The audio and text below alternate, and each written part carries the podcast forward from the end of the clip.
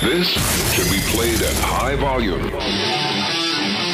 Live and local. This is the game. Southwest Louisiana's sports station. 1037 Lafayette and 1041 Lake Charles. It's Saturday, and you know what that means. Finally, time for the world famous CD to step to the mic for two straight hours of no holds barred sports talk. It's better than Desperate Housewives. Are you ready? You better get ready. Yeah! Yeah! Because Under the Dome with CD starts right now. Let's do it. I'm ready. Let's do it. And welcome everyone to Under the Dome with CD right here on the game 1037 Lafayette and 1041 Lake Charles. It is a beautiful, a little, a little bit dreary, let's be honest, but honestly, it's a beautiful Saturday morning. And you want to know why? We've got Mardi Gras weekend. The Louisiana Raging Cajuns, they're rocking and rolling at the Round Rock Classic. The madness of March is fast approaching. And also, on the pro level, the round ball is back with the second half now underway.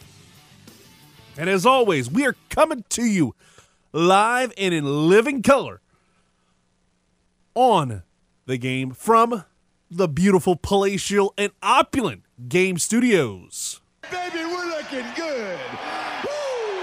You damn right, we looking good, we feeling good, and hopefully you're enjoying yourself on this Saturday morning.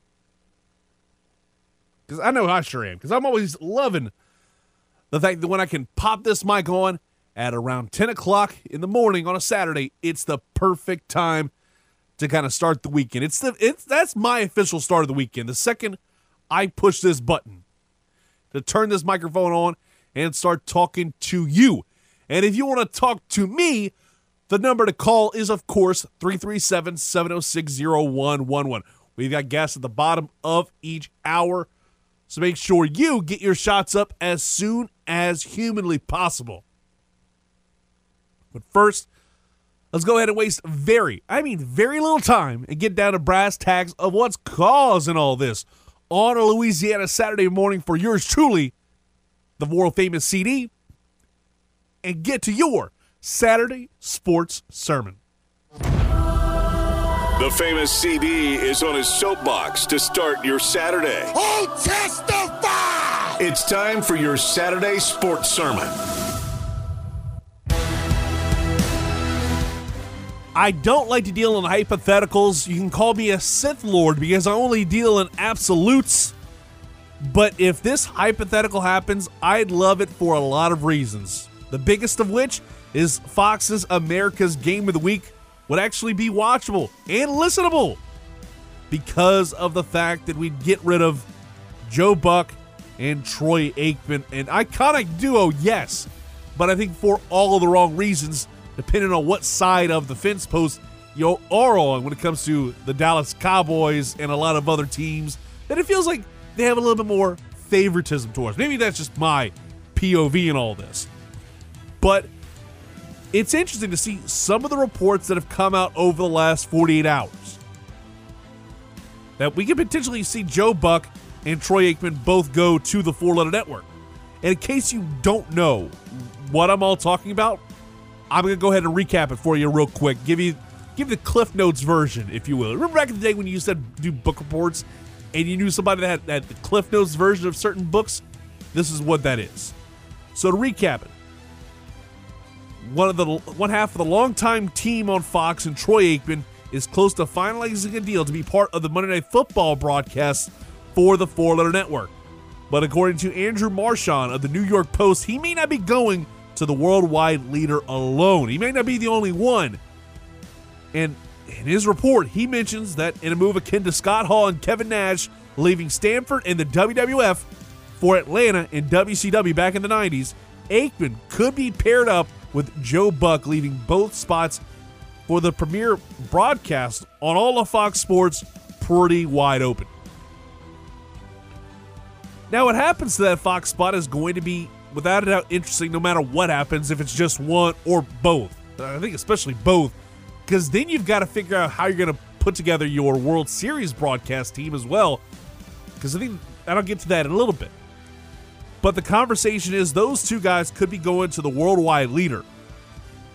And one name that's been bandied about for a lot of different reasons, I think more for the color commentator role, is one Sean Payton. Greg Olsen's also mentioned, but I think Sean Payton obviously is that name that's going to gravitate a lot more here in the Acadian area, and justifiably so.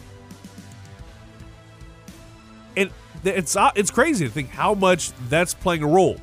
But there's also rumors that they're going to try and court one Drew Brees to leave the Peacock and join the home of Cletus the robot.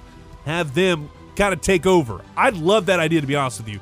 To have Peyton and Brees reunited is going to feel pretty damn good, but at the same time, you know, you already know that that's going to be a very interesting team to see do certain games, i.e., when the Saints are playing one of those premier, not prime time, but premier games on the on Fox's game of the week. Because don't forget, Fox doesn't have Thursday night football rights anymore. They goes to Amazon, the thousand pound gorilla in the room that changes all this up in terms of the million dollar question.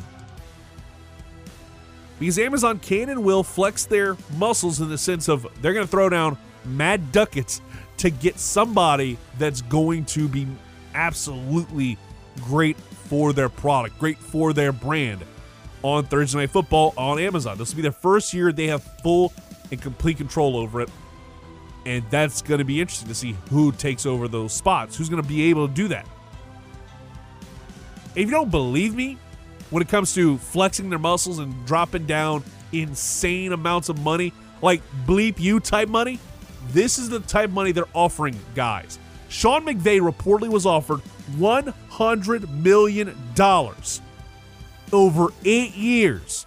A 36 year old head coach that literally just won the Super Bowl. They're trying to hire him to be a, I believe, color, color analyst. He can probably be good at play by play as well. He's a very smart dude. But they're offering him $100 million to put up the clipboard just after winning a Super Bowl. A $100 million over eight years. If that's how much you're offering, Amazon, come on over. Come offer me that money. $100 million, I'll gladly do it 18 weeks a year. I'll gladly do it as long as you want me to, right? That's kind of my whole thing there. I would love to have that kind of money to do that job for a few months a year. $100 million over eight years? Hell yeah, no stress. But Sean McVay turned that down. So, like, that's the bargaining chip they're throwing down is money, and I wouldn't hate it. Now, of course, they probably tell me not to gamble on the NFL. I'd still do it behind behind the scenes and probably lose it. But still, $100 million, I'll gladly take that. Oh, it's an eight year, $100 million contract. It's very lucrative and probably more than any team in the league would be willing to offer any head coach. Be it, even if it's Bill Belichick, they wouldn't offer him $100 million. But it's crazy to think that the stars could very well align and we could see Troy Buck and Troy Buck, Joe Buck and Troy Aikman, respectively, all decide to jump over to the four letter network. Those two names are synonymous to a lot of us. Whether you love them or hate them, and trust me, if you listen to me long enough, you know I don't like Joe Buck all that much. But knowing those two guys could be going Splitsville and leaving a network where they've been considered iconic in terms of being voices for. Troy Aikman played on Fox all the time once they got the rights to the NFC. And then he started doing the commentary for them, for Fox Sports, for years. And he's been almost an iconic voice, a divisive voice in some cases, especially when it comes to talk criticizing his former team of the Dallas Cowboys. But you can see that there's something to be said about name recognition, name brand. When you think Troy Aikman, when you think Joe Buck, you think of one name attached with them, Fox Sports.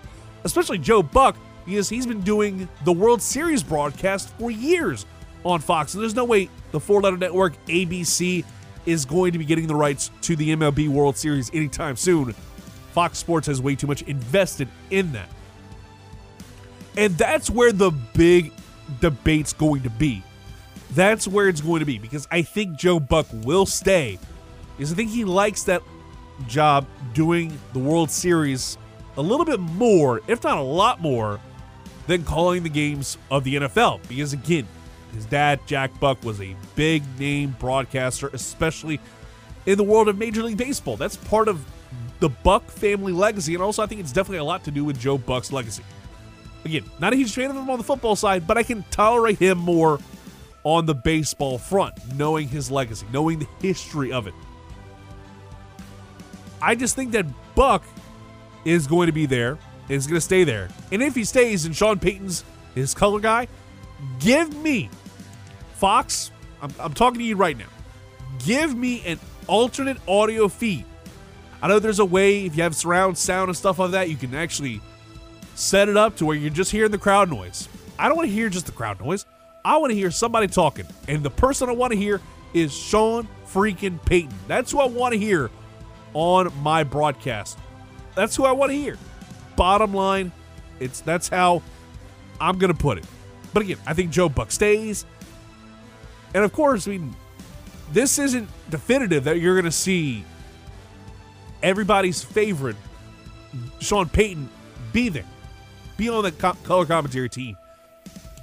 I think he'd be good at it, but at the same time, I think he would fit a lot better. And I said this weeks ago that I think he'd fit a lot better on the side of the pregame show because, again, Terry Bradshaw, Jimmy Johnson, they're not getting any younger.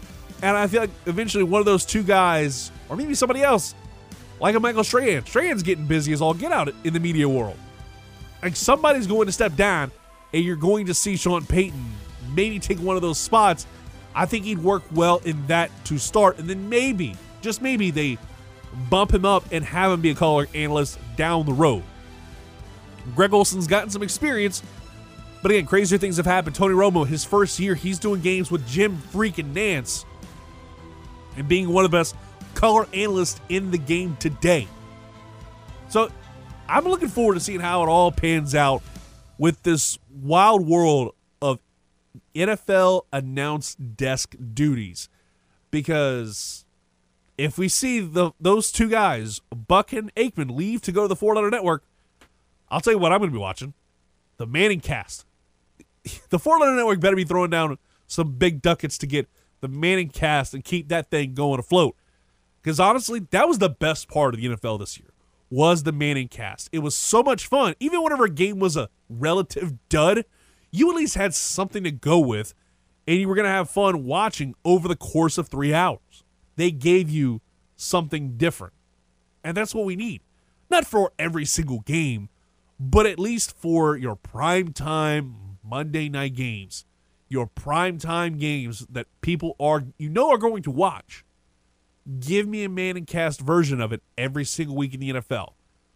Anywhere else, I just don't know who could be that equivalent. Maybe we can get in that conversation more down the road. It feels like more of a summertime discussion because right now we've got a lot of other things to get to. We've got two hours. If you want to call me up, 337 706 0111, and let me know how you think one Sean Payton could fit in terms of a TV role, call me up 337 706 0111. We're going to take a quick timeout, and when we come back, we've got to get into LSU baseball. And probably the bane of their existence for a long time has to be, without a doubt, midweek games. They won last night, but I want to kind of go back and rewind towards midweek games and how much it's a lot like oil and water and how much this team, in a certain sense, feels cursed when it comes to the midweek game. We'll talk about that and more. And then we've got Coleman Crawley talking some college basketball. We'll have him on in about 15 minutes or so. So keep it locked right here on the game. 1037 Lafayette and 1041 out in Lake Charles. We are Southwest Louisiana Sports Station. Make sure you keep it locked right here.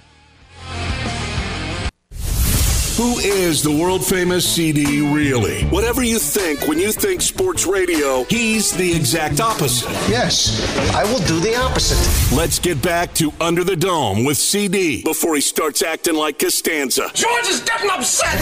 On the game, 1037 Lafayette and 1041 Lake Charles, Southwest Louisiana's sports station.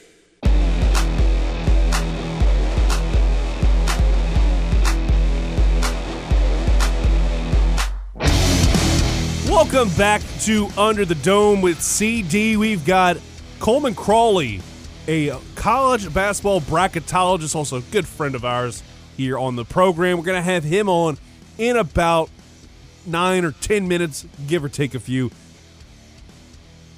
to talk about some college basketball because honestly, it's well past time to get into that conversation because we're just a few days away from March Madness.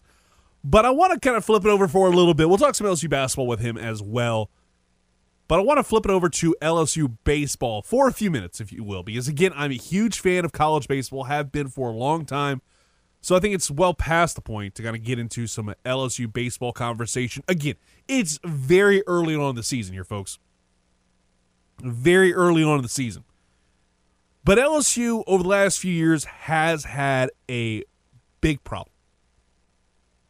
And it's beating teams in the midweek. Midweek games have been the big, biggest bugaboo for this team I've ever noticed. I don't know what it is. Is it the Jay Johnson Hole staff? Is it just the team playing down to the competition? I don't know. But when I looked at what happened, you know, they lost on Wednesday night to La Tech after committing five errors. Five errors. I thought maybe to start this season, I wouldn't be resetting this conversation that I think we have every single year. I, I think we have it every single year.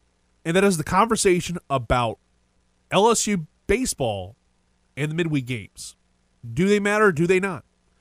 We continue to get this conversation going. And when you look at it, opening weekend, they looked great. They look great during opening weekend, and then you commit five errors against La Tech and you lose 11 to 6. And I said it last week, and I'm going to say it again. You can't take a whole lot away from opening weekend for the LSU Tigers. Yes, it was great they put up 20 something runs in the last two games. They put up like 50 combined runs in the first three games of the season. That is tremendous for run differential and everything in between. But it's to be expected. It's the University of Maine. Yes, Maine, back in the day, they were a, a power, relatively speaking, but that time was a long time ago in a galaxy far, far away. So when you look at LSU, this was a lot like what we see with Alabama. They played teams like the Citadel. That's what this was.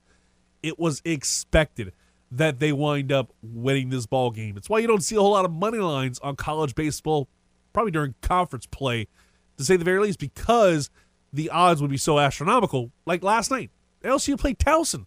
That's expected to beat Towson. You are, it's almost, I'm not going to say it's a birthright, but it's pretty doggone close. And I just saw some for, stuff for the Saints. I'll probably save that more in hour number two. A little breaking news, but I'll talk about that in a little bit about the New Orleans Saints. But going back to it, this is a team where, man, you're collecting a check and just go and get your butt kicked. Bottom line. And then you go back to the La Tech game. Five errors. Hurt them in a big way, lost 11 6. And it's fine to have errors here and there, but a midweek game, you have five, it's a big problem. You've got to get things kind of working right. You got to you start questioning things. That said, if you're an LSU fan and you are putting a lot of stock into a midweek game against La Tech on February, in February, late February at that, you might need to kind of slow down, step away from the ledge for a hot second, and realize in the grand scheme of things, it doesn't matter. You disagree? Call me up at 337 706 0111. It'll be a conversation I'll probably bring up at least five more times before baseball season is over, before midweek games really don't matter. To me, the midweek games don't matter for a team like LSU because at the end of the day, those games wind up meaning a lot less when you think about how important other games are. LSU plays the SEC, where you've got extremely difficult opponents you play against every single week. Texas A&M, Vanderbilt, Mississippi State, Ole Miss. The list goes on and on and on. Even Arkansas. These teams are going to eat you alive. So at the end of the day, the midweek games don't really matter in a sense of what matters most to LSU. And what matters most to a lot of other programs in the SEC? Like, think about it. What matters the most? It is, wait for it, RPI. It's getting into the tournament. It's more importantly, securing a regional or even a top eight seed in the country. And you can still do that if you handle your business for the most part in midweek games. But more importantly, you handle your business in the conference play. And you handle your business when you play bigger opponents. Like LSU next week, they're playing in the Shriners College Classic. Those are going to be some really good teams, like the Texas Longhorns, a team that's currently favored. I'll get some odds in a little bit. They're currently favored and one of the top teams in college baseball. So I like what we're seeing right now with the Cajuns. We'll talk more about the Cajuns in hour number two. But the Cajuns, they are playing right now in a Round Rock Classic with teams like like yesterday they played Stanford. They played Stanford, fourth ranked in the country. And then tomorrow they're playing Arkansas, second ranked in the country. Two top flight teams in the world of NCAA college baseball. That's going to be huge for their RPI. And especially if they can wind up pulling off a win today against Indiana, that's going to be nice for them too. And imagine if they could beat a team like the Arkansas Razorbacks. It winds up making them look a lot better. But when it comes to a team like LSU, what's going to matter most is what happens next weekend and then starting March 18th when they play the team that everybody kind of hates in this area, and that is going to be without a doubt one team in particular, Texas A&M, the Aggies. That's going to be a game that starts this whole thing off. And likely is going it's not going to determine your season how it goes if you win or lose that game. Trust me. But I'm telling you, it's going to wind up being a big part of the conversation about how LSU's hay is going to look in the barn. And I mentioned last week, they're going to be a top eight seed. That's the ceiling for this program. And they can lose some midweek games and come out smelling like a rose. A team like the Cajuns, on the other hand, it's a little bit different. So for LSU, midweek games don't matter. Call me when we get to March 18th because right now, Maine, Towson, they don't make me stand at attention. It's great when you win, but at the end of the end of the day, it's expected. Like Blake Money, I'm not crowning him as an all SEC pitcher right now. I'm not calling him the SEC pitcher of the year because he just threw two seven inning shutout games. He threw seven innings of shutout baseball for two straight games against Maine and Towson. When you're the Friday night starter, it kind of comes with the territory. It's really nice, but it's not necessarily going to be, oh, hey, I'm going to go ahead and raise the roof for this cat. No, I can't do that because I'm telling you that those games in the long run don't really matter. But they are nice to see these guys do what they're doing. If he does it next week in a Friday night game or Friday afternoon game in the in that Shriners College Classic, hell yeah, I'm more I'm all in favor of that. If he pulls it off, bueno, muy bueno. I think they're playing Oklahoma on Friday. Next week, Friday afternoon. Which you'll hear that right here on the game, by the way. So you got that going on. But until then, they could put up a hundred something runs against Towson, Southern, Towson again. They could beat up on any team. I think they played Bethune Cookman before conference play starts. I couldn't tell you where Bethune Cookman was on a map. And they could probably put up like 50 runs on them over the course of that weekend. And I wouldn't necessarily, I'd be like, oh, hey, this is good, but call me when it comes to conference play. I guarantee you, you won't be seeing too many of those 10 run games. You'll be seeing more 5 to 2 games. You'll see more 4 to 3 type games. I guarantee you those num- those unders will be cashing a lot more. And here's the thing. I think Jay Johnson understands that. That it doesn't really matter in the sense of getting to your ultimate goal. An ultimate goal for any team is Omaha. That's kind of where I'm at.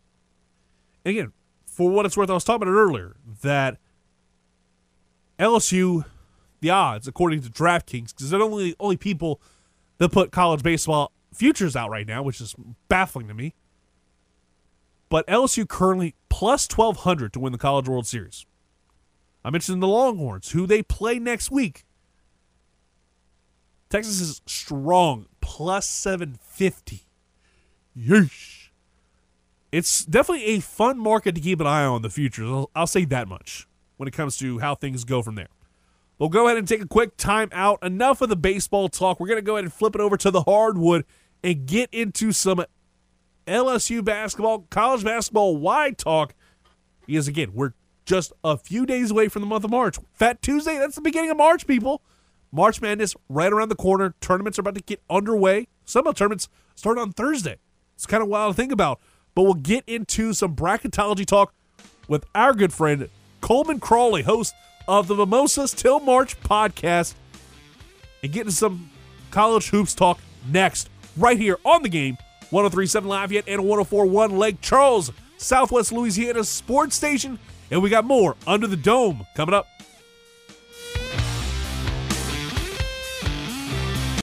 The world famous CD may be in his 30s, but he's still a kid at heart. now, let's get back to a guy that has an unhealthy obsession with a number that offensive linemen wear with Under the Dome with the world famous CD on the game. 1037 Lafayette and 1041 Lake Charles, Southwest Louisiana's sports station.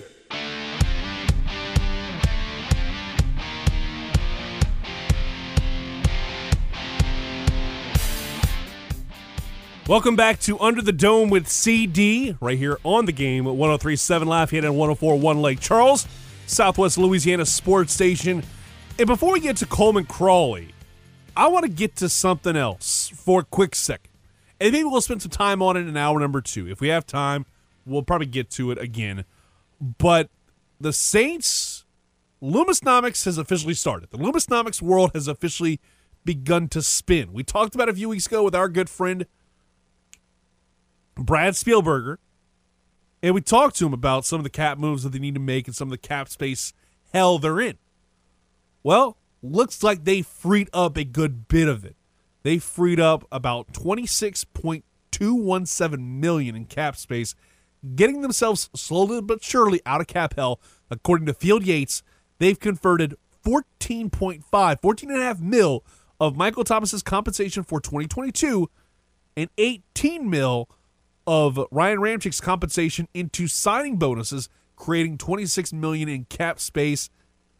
And according to Chris Rosvoglou, this is basically going to put them at about 50 million dollars over the salary cap. So they're starting to make things work, and it's just a matter of time before we see them get themselves out of cap hell once again and boggle people's minds to this very day. But enough about that.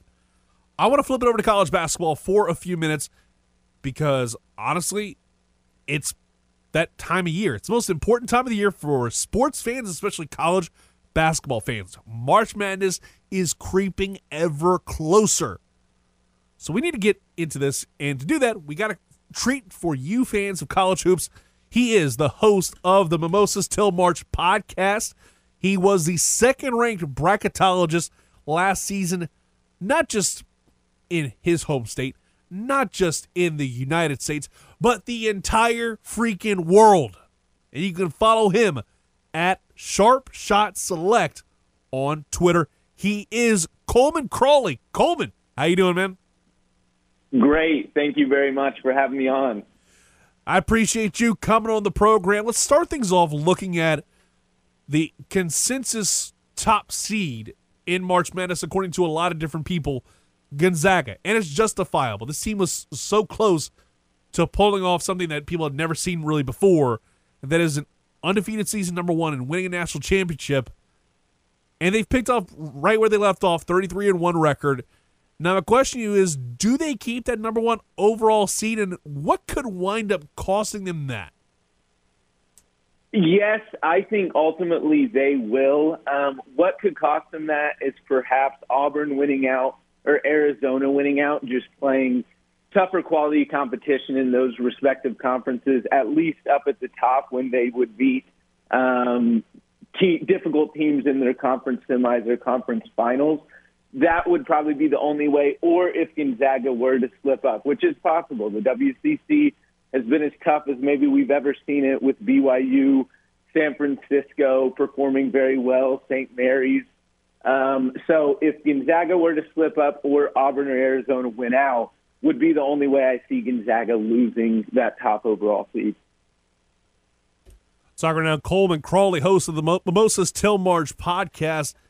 And I'm going to flip it over to the SEC. You talked about Auburn. Obviously, they're going to be one of those like top ranked teams that everybody's going to be talking about. But one team I think that's getting slept on and hasn't gotten nearly as much love has to be the Arkansas Razorbacks, at least when it comes to the top 25 polls that we see put out every single week. Because for a while, it looked like Arkansas was just not getting anywhere near the amount of love. Yes, they're in the polls right now. They're 11 and 4 in SEC play.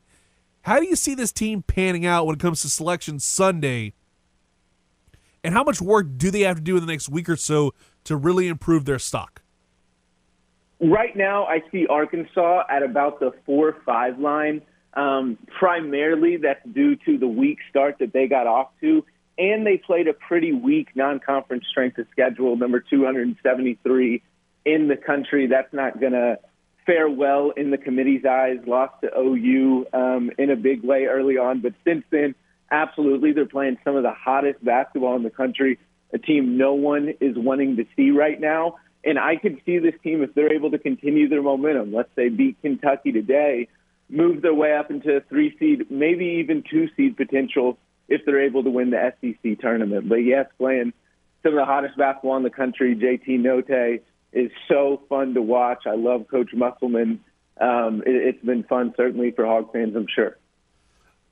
And you know, sticking with the SEC because this is something that kind of stuck in my craw a lot when it comes to the way Selection Sunday went for the LSU Tigers, So we'll get to in a minute.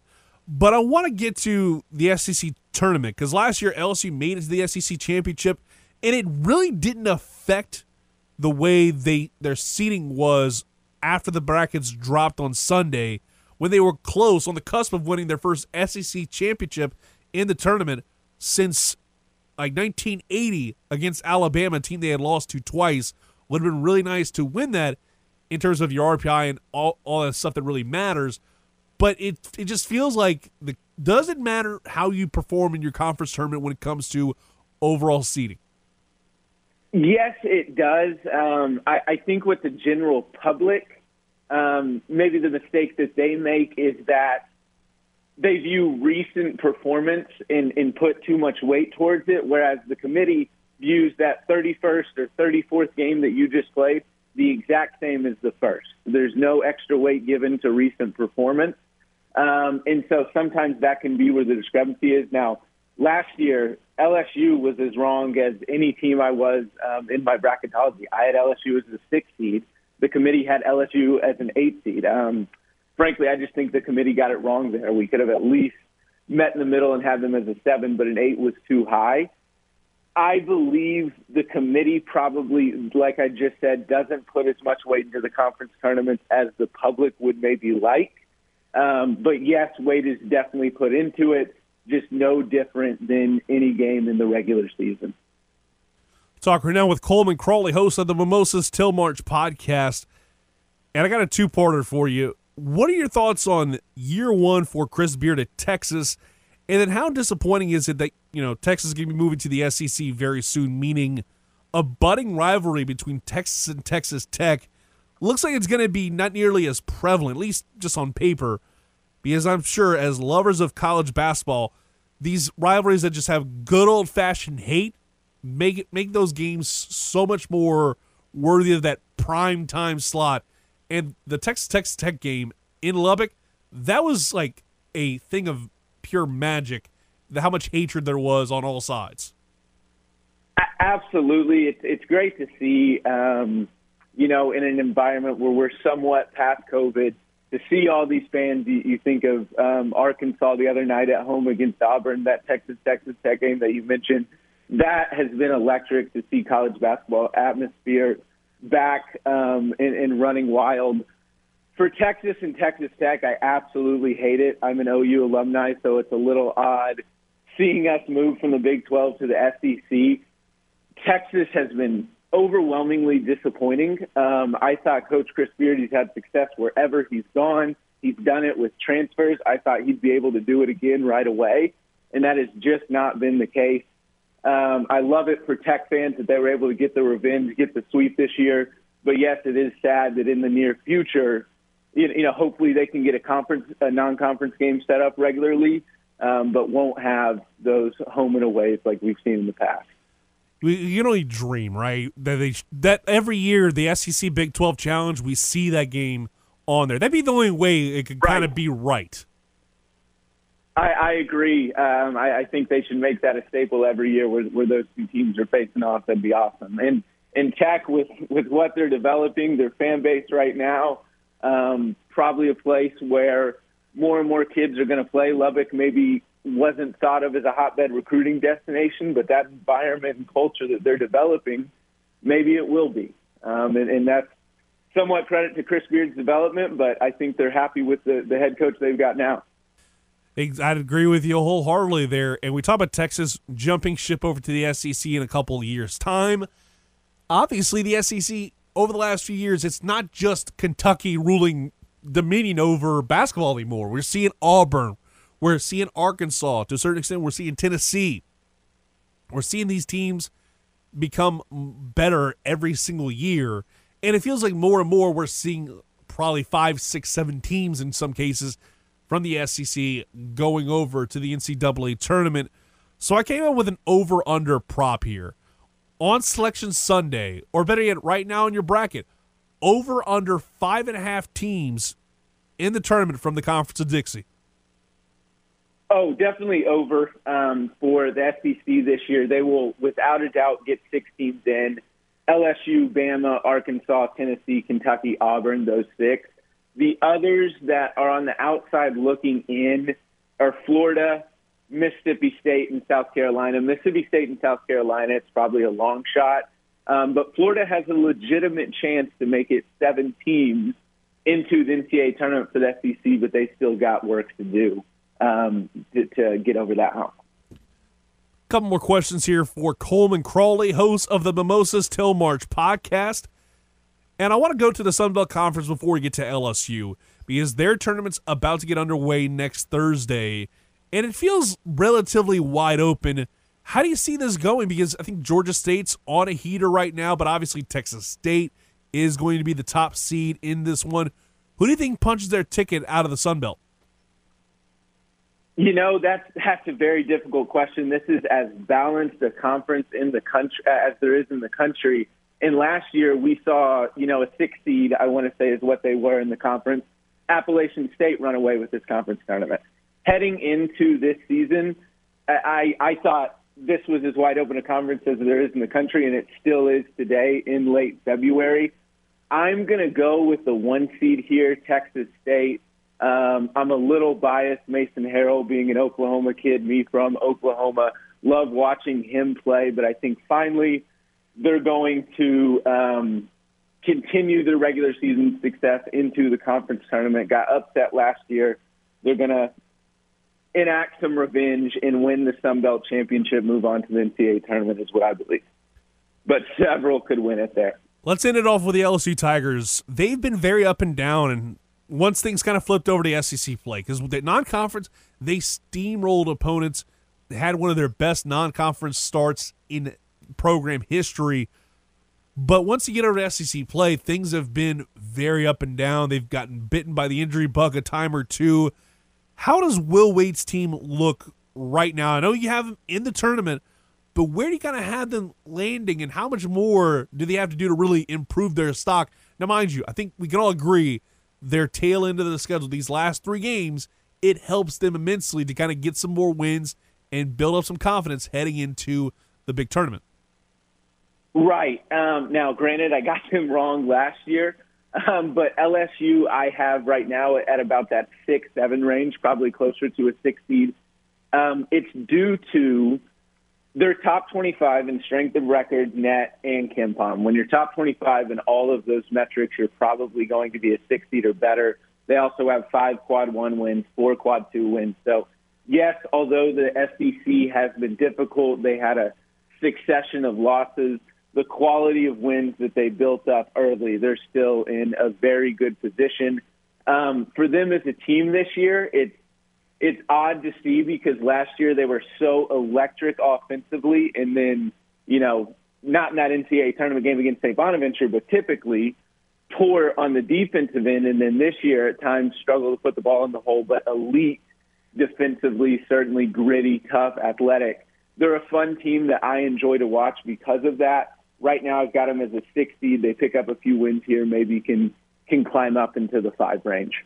Coleman, thank you so much for coming on the show, my man. We'll talk to you down the road and enjoy the rest of your weekend. Thank you very much. You all have a great one. I appreciate our guy, Coleman Crawley. You can follow him once again at Sharp Shot Select. And if you love sports betting, I think he's your guy when it comes to college hoops. Definitely a lot better than me when it comes to cashing those tickets. And speaking of cashing those tickets, I'll go ahead and drop down on my picks to click for this week in my Fave 5. And I got a good feeling we're going to get it. And we're going to get good this weekend. So keep it locked right here on the game 1037 Lafayette and 1041 Lake Charles. We are Southwest Louisiana Sports Station. So let's go ahead and throw down some money and give you my picks to click here on Under the Dome next. The world famous CD always has his eyes on the lines out in Las Vegas. Hit me 20. Hit me 21. Hit me 22. Here's his five favorite bets for the weekend. Will he make you rich beyond your wildest dreams?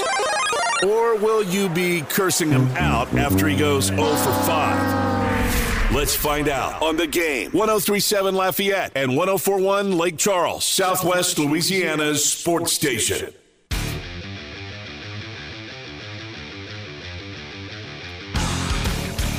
Welcome back to Under the Dome with CD right here on the game 1037 Lafayette and 1041 Lake Charles. We are Southwest Louisiana Sports Station. One more segment in this hour. We got hour two coming up right around the corner, but we got to get our picks to click for this weekend. And we start off with Texas. I'm taking the money line over West Virginia tonight or this afternoon, one o'clock tip. That's a minus 154. So they're they're decent favorites. But we're going to go with a strong favorite here. UCLA over Oregon State taking the money line minus 1200. Not necessarily the best in terms of investment, but I think that one is going to help us in terms of locking down this five game parlay. I'll take the over in Auburn, Tennessee. One of the lines I'm seeing 139 and a half minus 110 odds for those who want to put this in a parlay calculator.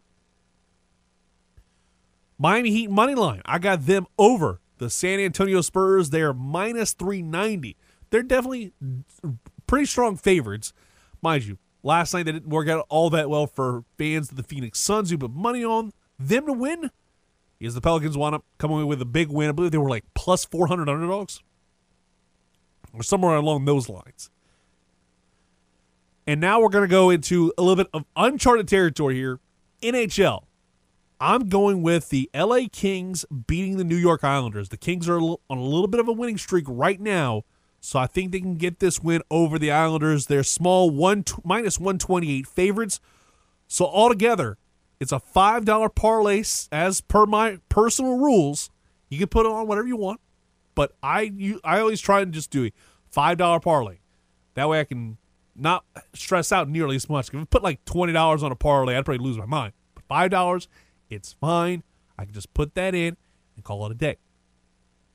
But if that hits, the payout is thirty-eight dollars and seventeen cents. It's not enough to make me retire, but it's good enough to fill the bankroll back up. Because I'll tell you this, not necessarily my best last couple weeks when it comes to sports betting outside of what happened two weeks ago with Tai Tuivasa getting that knockout win at UFC 271. 272 might be throwing down some bets on that. That may be part of next week's Fave 5 picks to click. It might be also a good bit of the show because 271 was a rousing success. And one of the guys on there who made a big name for himself, Bobby Green, he's in action tonight. Strong underdog. That's a little bonus one. I definitely would take Islam. He's going to get that big win tonight over Bobby Green. I think Bobby Green's just a little outclassed, and he's taking this on super short notice, like literally two weeks after going the distance. I'm surprised they allowed that to happen, but you know, Dana White does Dana White things. Enough about boxing, MMA, all that stuff. We're gonna go ahead and take a quick timeout. Hour two underway in just a few. We're gonna talk Cajuns baseball to start the hour. Jacob Westendorf joins us at 11:30 to talk Green Bay Packers. So we'll get to that all next, right here on the game. 1037 Lafayette and 1041 Lake Charles. We are Southwest Louisiana's sports station.